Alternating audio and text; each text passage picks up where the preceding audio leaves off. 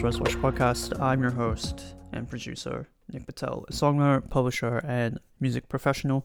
Alongside me, have David Lowery and Chris Castle. David Lowery is a platinum selling songwriter and performer for the bands Cracker and Camper Van Beethoven.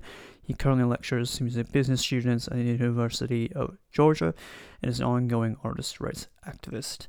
Chris Castle is a music lawyer in Austin, Texas, where he represents artists and music tech companies and works on public policy issues for artist rights.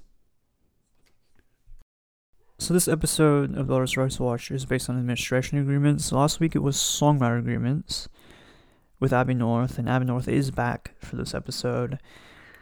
But it's a little bit of a different format than usual. Um, I'm not really gonna be involved in the conversation, queuing conversations with questions or anything like that.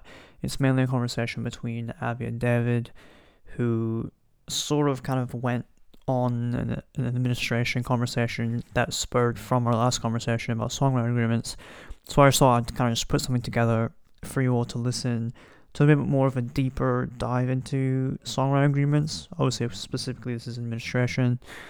Um, and Abby will talk about what administration is exactly, um, but in my most basic terms, um, an administration agreement is pretty much just that the publisher takes a royalty for administering a songwriter's catalog. They don't take any ownership of the songs, um, but they admin for them. And Abby specifically does it internationally, not just for the United States.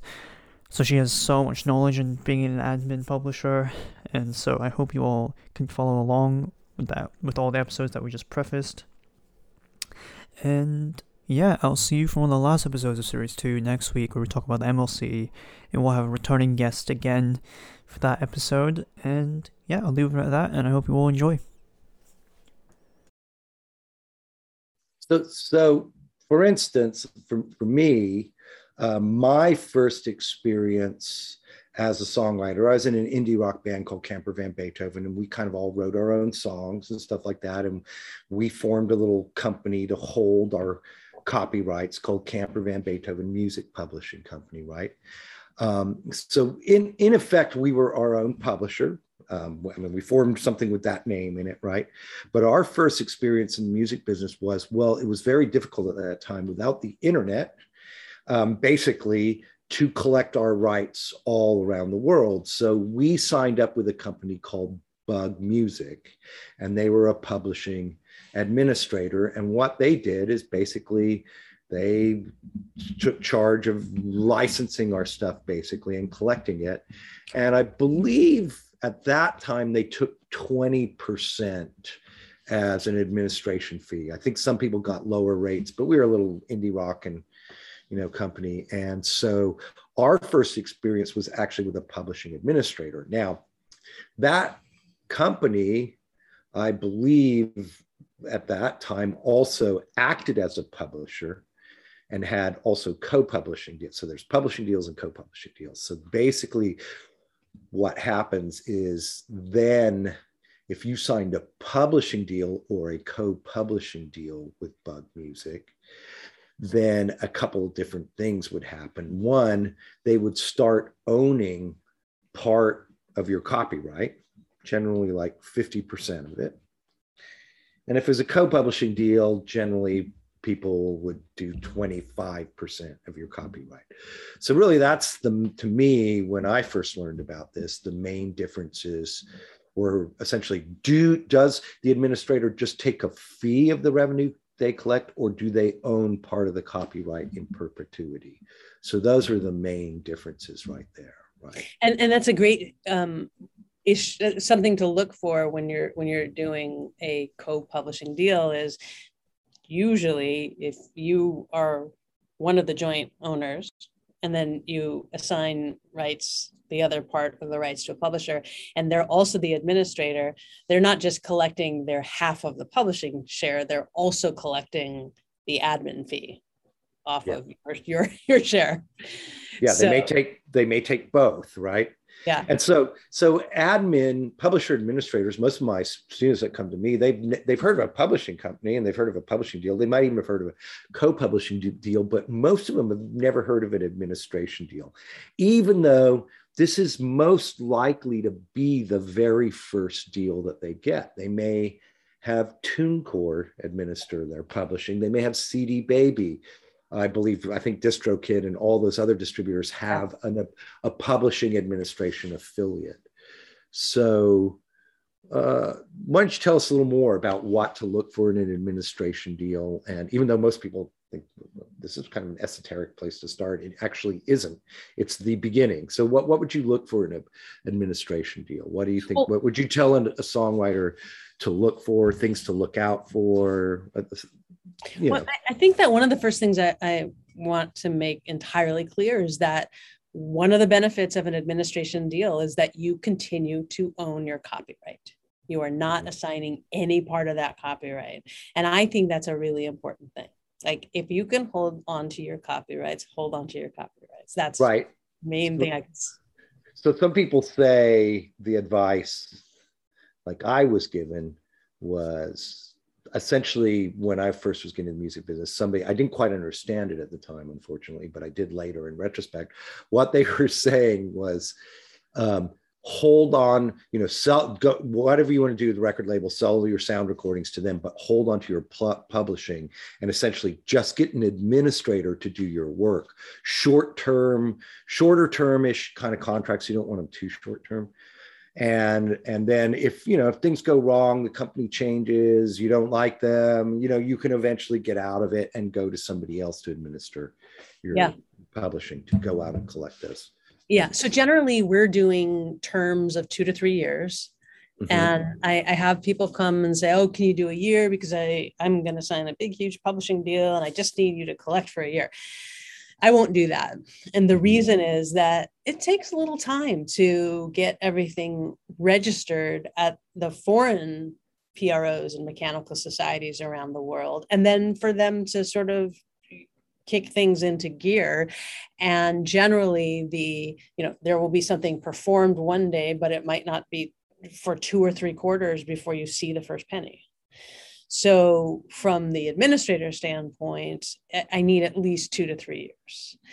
Um, but I don't, as like what David just said, if you know, it's a relationship thing. And if you get into a two to three year deal and then you find I don't really like the way this person is handling or this company is handling my work, you you can get out. The challenge is every time you switch companies, there's leakage. You lose you lose some money.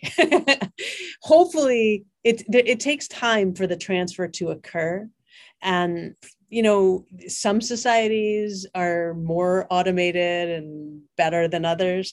Um, but so you know if you can stay with the company for a while you're probably better off unless they're really bad at it um, so the term, the duration of the agreement is probably one of the first things.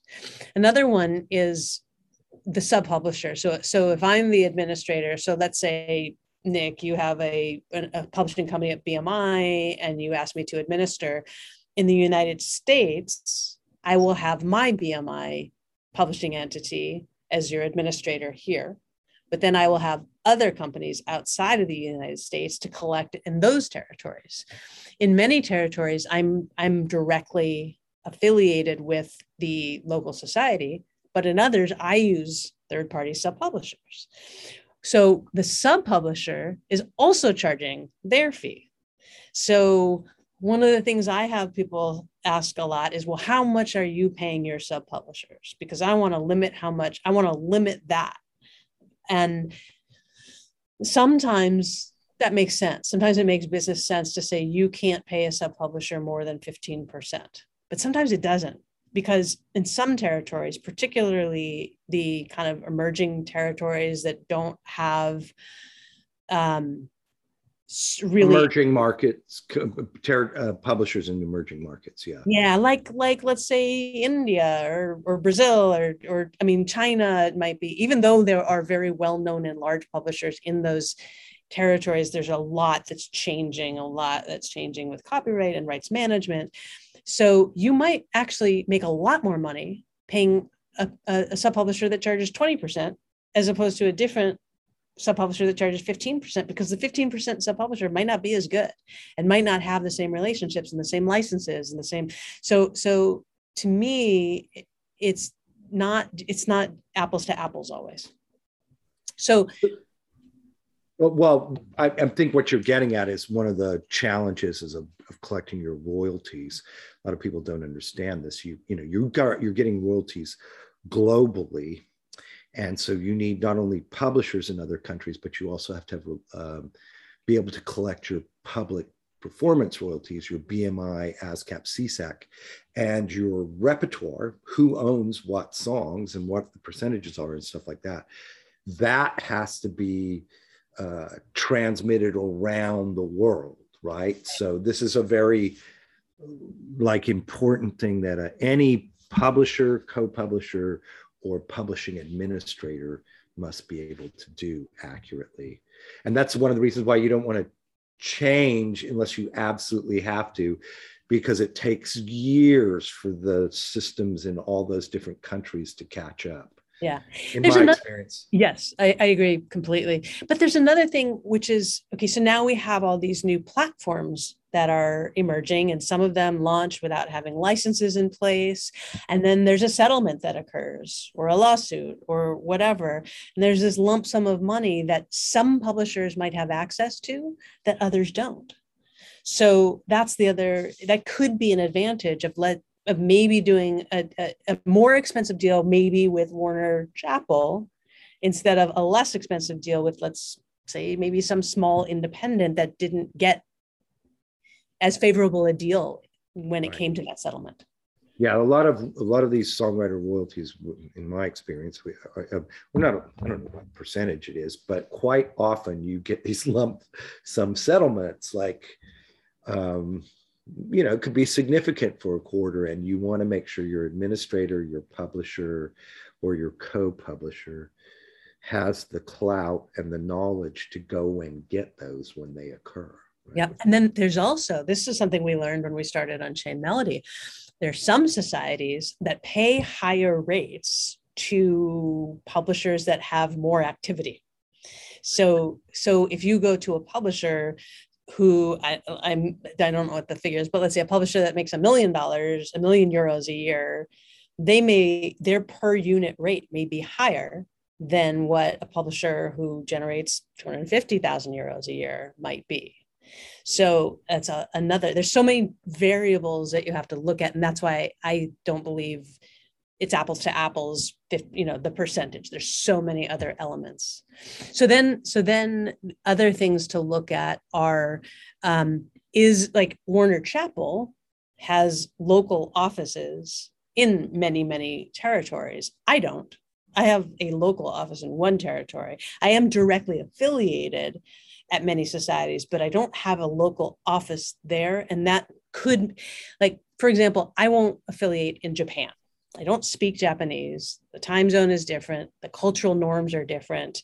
Um, I won't do, I wouldn't do any Asian territory. Just, I probably couldn't collect very much. But I have a Japanese sub publisher who's directly there and they're really, really good.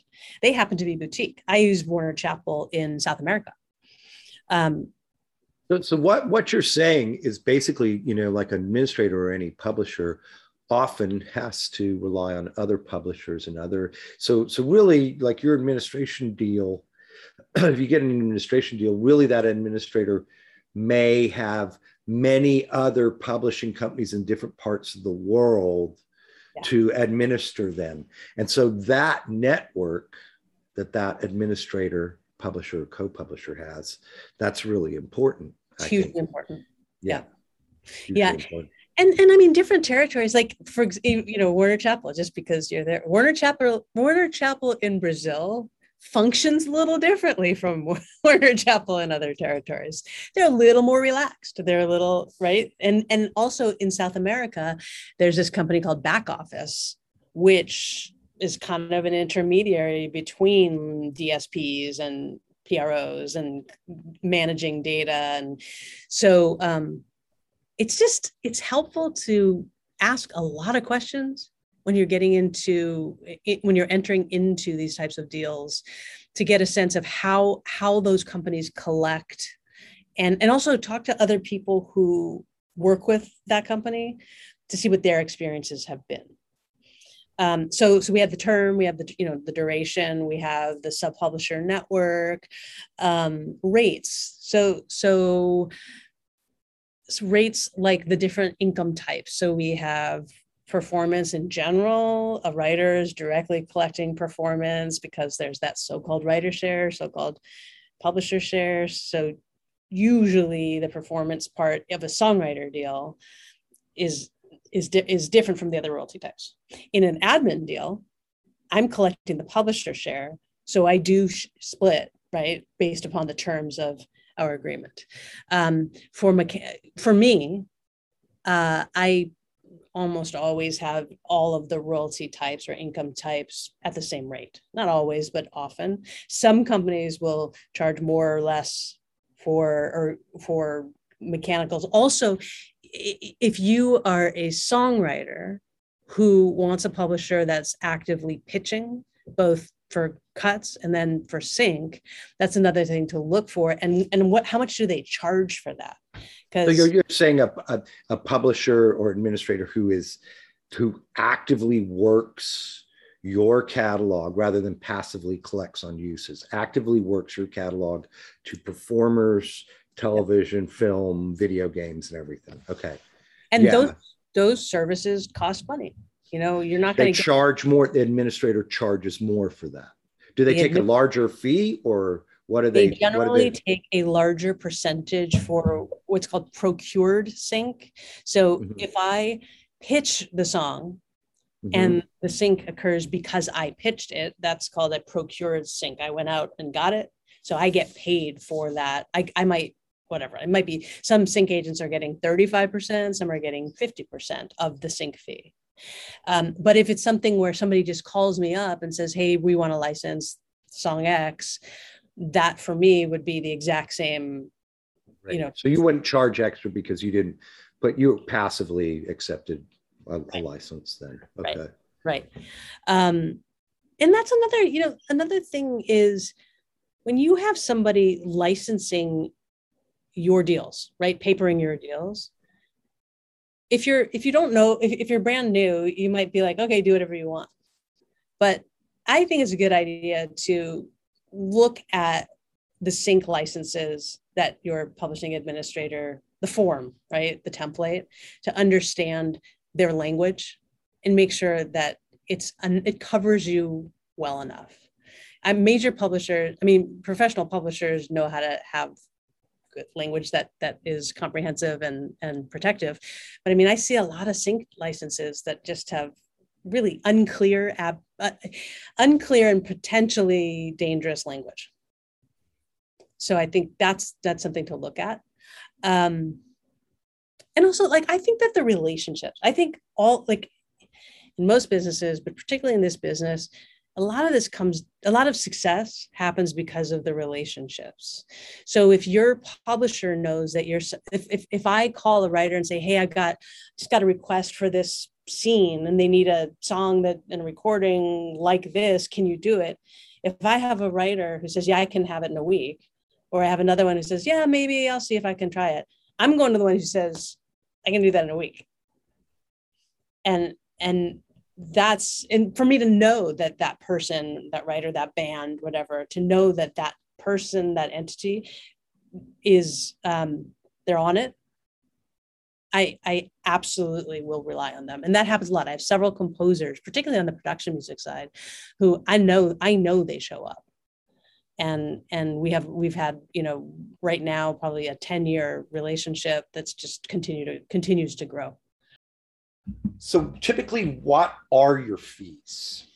I mean, or you don't have to give me like, or just in general in the business, what an administrator typically take? Like, for instance, I mean, I pro- it's probably out there. What is like a like one of these really basic things? Like you sign up for TuneCore and it's got an extra box says, "Do you want us to administer your publishing?" Right? What What do you think they're taking? I believe it's twenty percent, maybe twenty five percent. Mm-hmm. Um, you know, in the old days, like 30 years ago, 20 years ago, 25, 35% was very, very standard. Then Kobalt came along. And when this is Kobalt, explain what Kobalt is, right? That's Kobalt, the biggest kind of administrator out there, right? Yeah. And they were, I think they now are 20 years old ish, and they were te- very technolo- technologically or technology oriented. And the thesis was if, if m- most of the admin process can be successfully automated, then we can charge less in admin fees.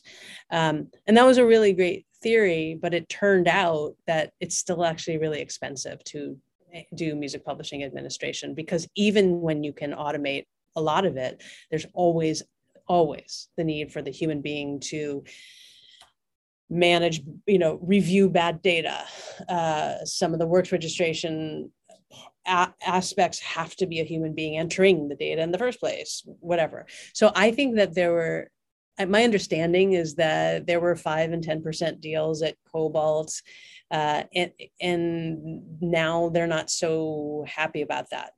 They, I believe, are more in the 10 15% range I have a I have a friend who um, not has has a very iconic album, um, and it's probably gold, but it's like one of those things that was like a slow burn. It might even be platinum now.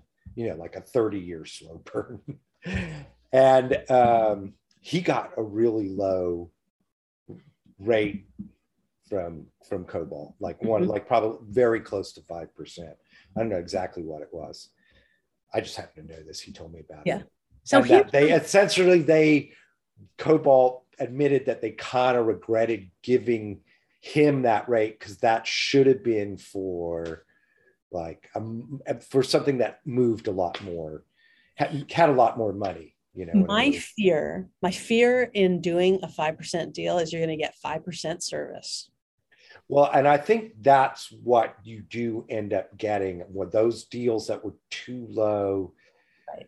There's it's basically difficult to get service because I think they've they struggle, you know, having you know, eh, you got to triage, you know, who's earning the most at five percent. So typically, I was I was always told a, a publish uh, publishing administration deal should be somewhere between 15 and 25 percent. Like I said, when I signed up in 1986 or whatever for Bug Music, it was at like 20 percent. It might have been more than that collecting overseas. I don't know right. if they took this.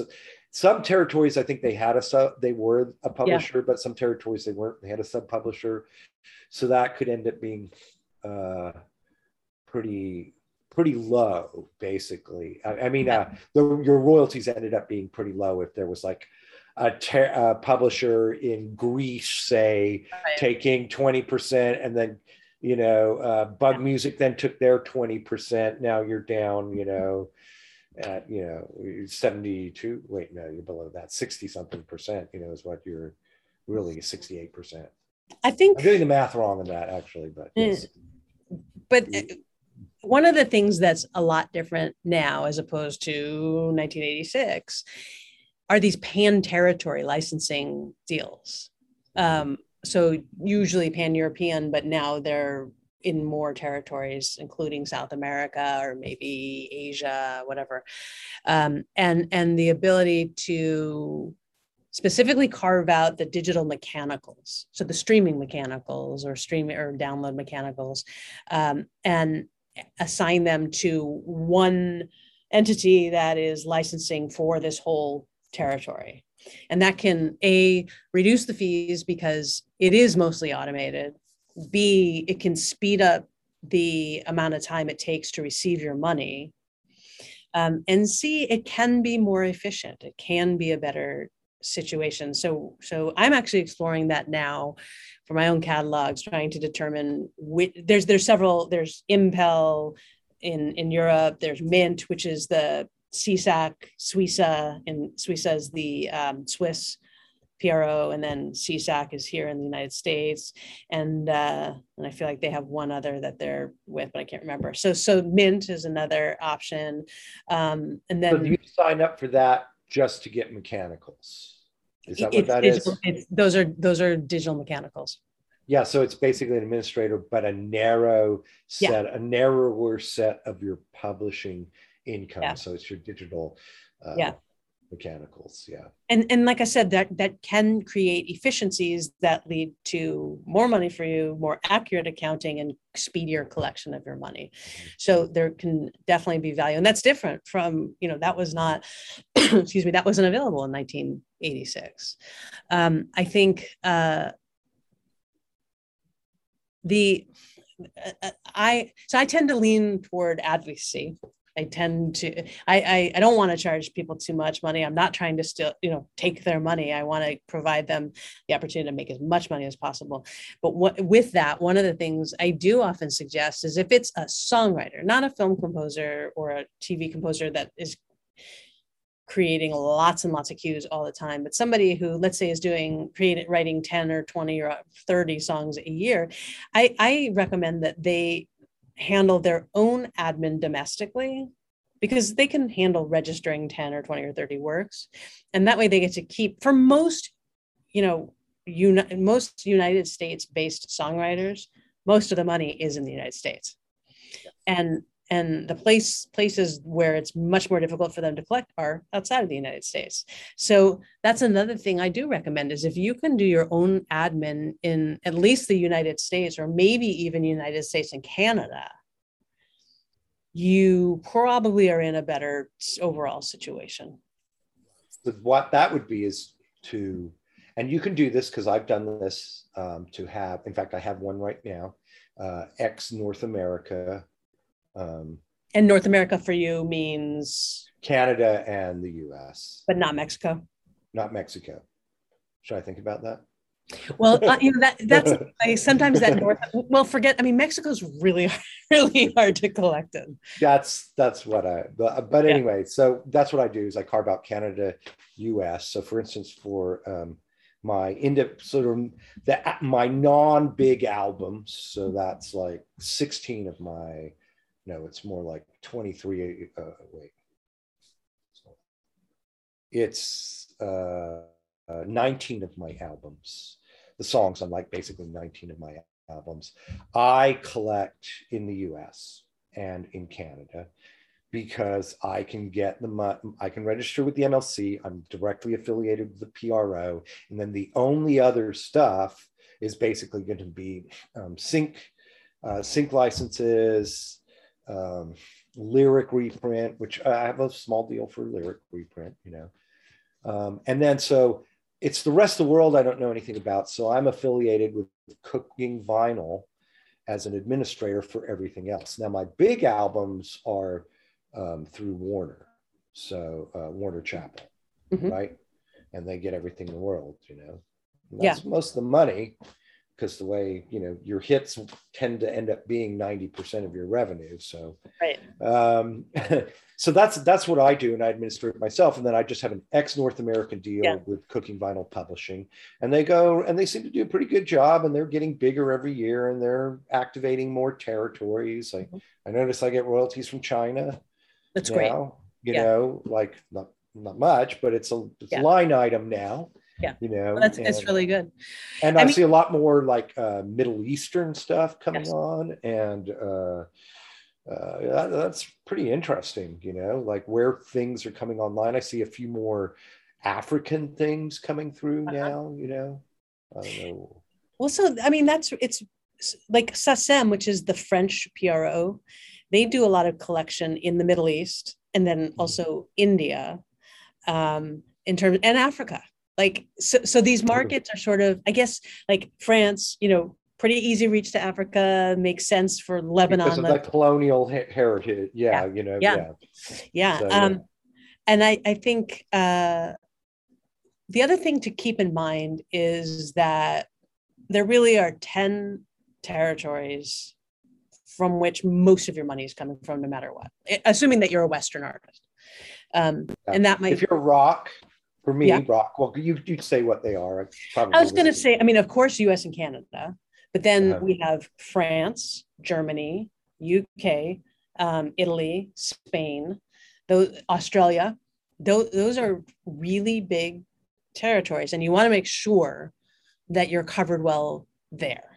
Like if you can get the top 10 territories covered you are likely to collect i'm gonna i'm making this up but maybe 85 to 90 percent of your money from those 10 territories and so, so that so, yeah so like for me just as an example my catalog uh, goes yes like us canada uk but then oddly is spain for me mm-hmm it's just always been a really strong territory. Yeah. And then it goes back and forth between Germany and Australia, kind of being, uh, you know, the right under that. Um, and then, you know, my low countries are generally good for me. Um, you know, that's Belgium, uh-huh. uh, Holland. Um, they send, tend to come together. They yeah. tend to be linked together. Uh, Scandinavia just doesn't have that many people in it, you know, right. but I usually get kind of played a lot up there, but like it's just there's not very many people there, you know.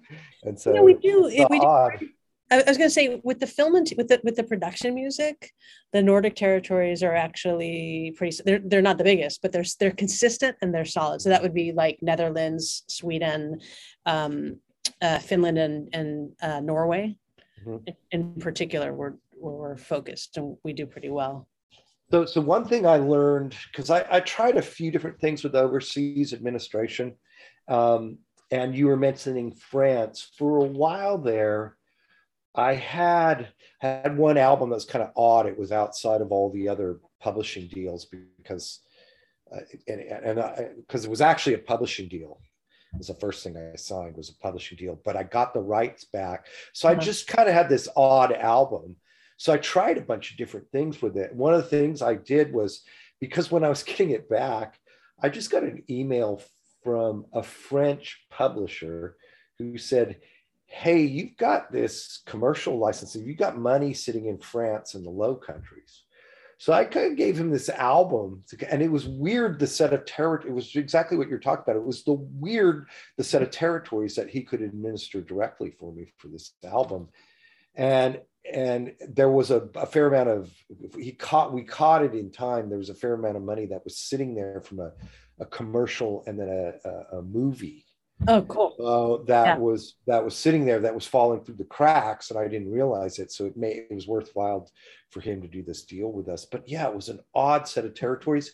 He i believe he was doing france benelux belgium holland luxembourg and then yeah some weird middle eastern things like um, and african things which i don't there was one there was one commercial that had been had gone into french so it had gone to a number of uh, uh, you know african north african yeah. and african countries and middle eastern countries which probably was lebanon now that i uh-huh. think about it yeah algeria lebanon you know and stuff like that and he collected yep. money for us there but it was an odd set of territories, which yeah. I wouldn't say to do this for most people. You know, like if you were to look for a publishing administrator and you want to do that thing where you get your rights in United States and Canada, and then you know have somebody else take twenty percent or whatever like that and collect your money. I wouldn't start normally. I wouldn't start dividing it up into a lot of different territories. It's a lot of management. Interest, yeah, it's a lot of management and it's a lot of tax forms. Um, which is you know another thing is you can get like, oh, I've got this great deal, you know, with this territory in French, but oh, I'm going to get whacked on this the 26% foreign tax yeah this tax before it come you know and and he can't even send me the money without me doing this right. yes. thing with the french tax authority and stuff yep. like that so in general i mean yeah. if you're a young artist and you do get a little bit going on in the united states it's in a lot of ways it is really that an administrator really earns their money. So yeah. I, I, would say most of the time, don't even do what I do, which is you know ex North America, where you can collect your money in the states. You you sort of have to have something going on in the United States and Canada. Yeah. You know, like have some radio play, or you got something you have something in a television show, or you're playing theaters, you know, or at least you know 600 to 800 capacity clubs and stuff like that. Yeah you really want to have an administrator because it's you are administrators really earn their money right? Yeah you know you're saying you say like oh play live and i'm thinking okay so you got to remember to register your set lists. And oh that's a good thing to mention. Why did you explain that? Yeah. So so when you perform live there's a performance royalty. Uh, the venues generally pay to pay licensing fees to the pros and you've performed songs and so those songs are entitled to collect a piece of that license fee um, in some cases there some some territories or venues might be testing out technology to identify the songs, but in general, you need to submit the song list to your PRO, to BMI, to ASCAP, so that you collect your money from that live performance. And what's always been interesting to me since that process emerged is it has to be the writer, the publisher, can't. meaning the the the it has to be done through the writer's writer portal or account. It can't be done by the publisher, which seems so weird to me because that's exactly what an administrator should be doing. Yeah, that's interesting. Yeah, um, I know. I have to do it through my writer right. account. We we actually sometimes just do the set list from the form yeah. backstage, right? Where it's yeah. like, and um, in Europe, there uh, certain countries they're required to collect that set list from you. Good. There's a, there's a form. So, and um, so not so much in Spain, which Spain's yeah. got a reputation for being disorganized. It's really kind of not. Um, but they don't like, for instance, I've never like only certain venues will they bring the form for set list to you, but Germany every single night bring yeah. you the list, and and I believe in Scandinavia and in the Makes Low sense. Countries too. Yeah. And and and so and so sometimes you know this is you're like well God what a hassle or whatever like that but sometimes it's like $80 you get back, right? I mean, it can Not be bad. significant, you know? So it's worth the tour manager, somebody spending 20 minutes filling it out, you know? You also mentioned um, your, your digital lyrics and yeah. and that's that's becoming a, stream as well. So Musixmatch or LyricFind and and that's one another like that could be an admin's job is to be delivering your lyrics to those services to make sure that a they're accurate but b that they're, right. collecting. Right. So i did it in a funny way. I i did a license directly with genius mm-hmm. just because i wanted to even though I was like kind of I have a history with Genius with uh like I had an unlicensed lyric website thing I, I used to do, which basically whether I realized it or not, it helped get sort of lyric websites were interesting in that they were an early success of the internet and getting stuff licensed. And then they began to backslide uh, in the second decade and I published um, a study. It was not really a study, but it, it was kind of a study. But it was just a list of which websites were getting the most traffic and which and were not licensed. And I just would post this list every um, once a month or whatever like that. And then it led into this sort of conversation with Genius. But then Genius Genius actually went ahead and licensed uh, through one of the intermediaries. So, so the deal with Lyric websites is that basically there are they're not they're not exactly PROs, but there's two companies: Music's Match, Musix with an X Match, and LyricFind that essentially license lyric websites and you can go in and kind of deal with them or your publisher can kind of deal with them and then they'll license you know these lyric websites. And like for me um it's not a lot of money but it might it's probably about a thousand dollars a year for me. So and it's mostly one song but it's pretty good and it's it's worth doing. And uh and yeah and so what you want to do one of the good things about signing with those webs with those services is you can go in and correct your lyrics right? I, uh, I, think that's a big thing. Right and it's it's important for me. I have a lot of just because i kind of want it to be right i have a lot of yeah. really bad translations out there. And then you know because as genius discovered that a lot of these websites were really just scraping from genius do you know about that? How genius hid by using two different kinds of apostrophes, they wrote in Morse code across lyrics. So they can identify when it's there. Yeah, yeah, yeah. like one apostrophe, there's two slightly different apostrophes. One was a dot and one was a dash. And they wrote into Morse code, you know, this is from genius or whatever they did, right? And so because one of the advantages of having an account direct with Genius is that um, you, you can get paid um, directly, although it's not much money, but you can control your lyrics, which everybody else is scraping and taking out into the rest of the world. So I tell people to do a genius, and, and you can also interact with people on the annotations and stuff like that too, if you're interested. I mean, correct that. So, so my experience with lyrics is it can be a search tool or a, a, a, um, a search and discovery. So I'm working on a, I'm actually doing an expert witness case. I'm, I'm acting as that expert witness on a copyright case.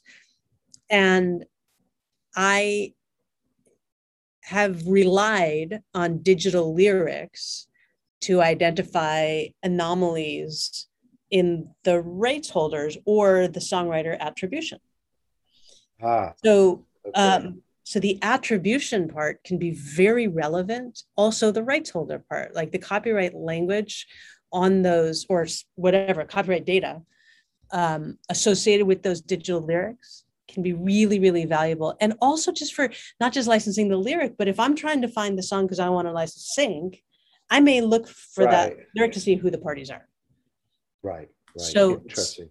Yeah. So I, I mean, I, I think the lyric thing is, it, I think having the lyrics be correct, accurate, mm-hmm. is is a big deal. But I think confirming that the attribution and the rights holder, the copyright information, it, its accuracy is also extremely. Yeah, yeah, I think that's I think that's like how bad stuff. I forgot about that, but I think that's how a lot of bad stuff makes its way into into cue sheets and then into databases yeah. and shit like that. It's because it's wrong. Quick interjection. Um, we do need to wrap this up shortly. Uh, we did go on a little bit of a side tangent on admin deals. Um, we'll have to bring this full circle when we do talk about songwriter publishing agreements. Uh, we kind of flipped flipped the script a little bit on on this episode, but um, whoops. well, well, no, no, no. It's it's but it's good. See, I mean, you sort of warned us like, oh, I know about publishing administration. Then we you started talking and i was like we need to do publishing administration because that that is is true. Like most writers won't run into a songwriter deal or a performer songwriter deal. Right. Yeah they won't run into that. Like they yeah. may never run into that right? And still be like you know performer musicians you know uh, you know one you know, thing writers sorry. and stuff like that. So we didn't we didn't you can still get an advance in an admin deal and, oh, and yeah. And, and oh, so well, I, well, that's a good point, right? So the difference, so yeah, well, why don't you explain that? Yeah. I was just going to say that I, I think one of the reasons, well, well, there's, there's this, people believe it's so there's so much cachet i got signed i have a record deal or i have a publishing deal um, but i think one of the main reasons that songwriters or artists get into deals is because they get an advance they get money up front it does have to be recouped but at least they have some money to do something on the publishing side. Maybe it's record a demo hire some musicians do something they couldn't afford to do. And and and you know traditionally that advance has been at the getting an advance meant giving up at least part of your copyright. So publishing deal co-publishing deal. But these days in admin deals you can still get an advance. And and i think it's so attractive to be able to keep your copyright but also get an advance, that's like kind of a win-win. Yeah, that's interesting.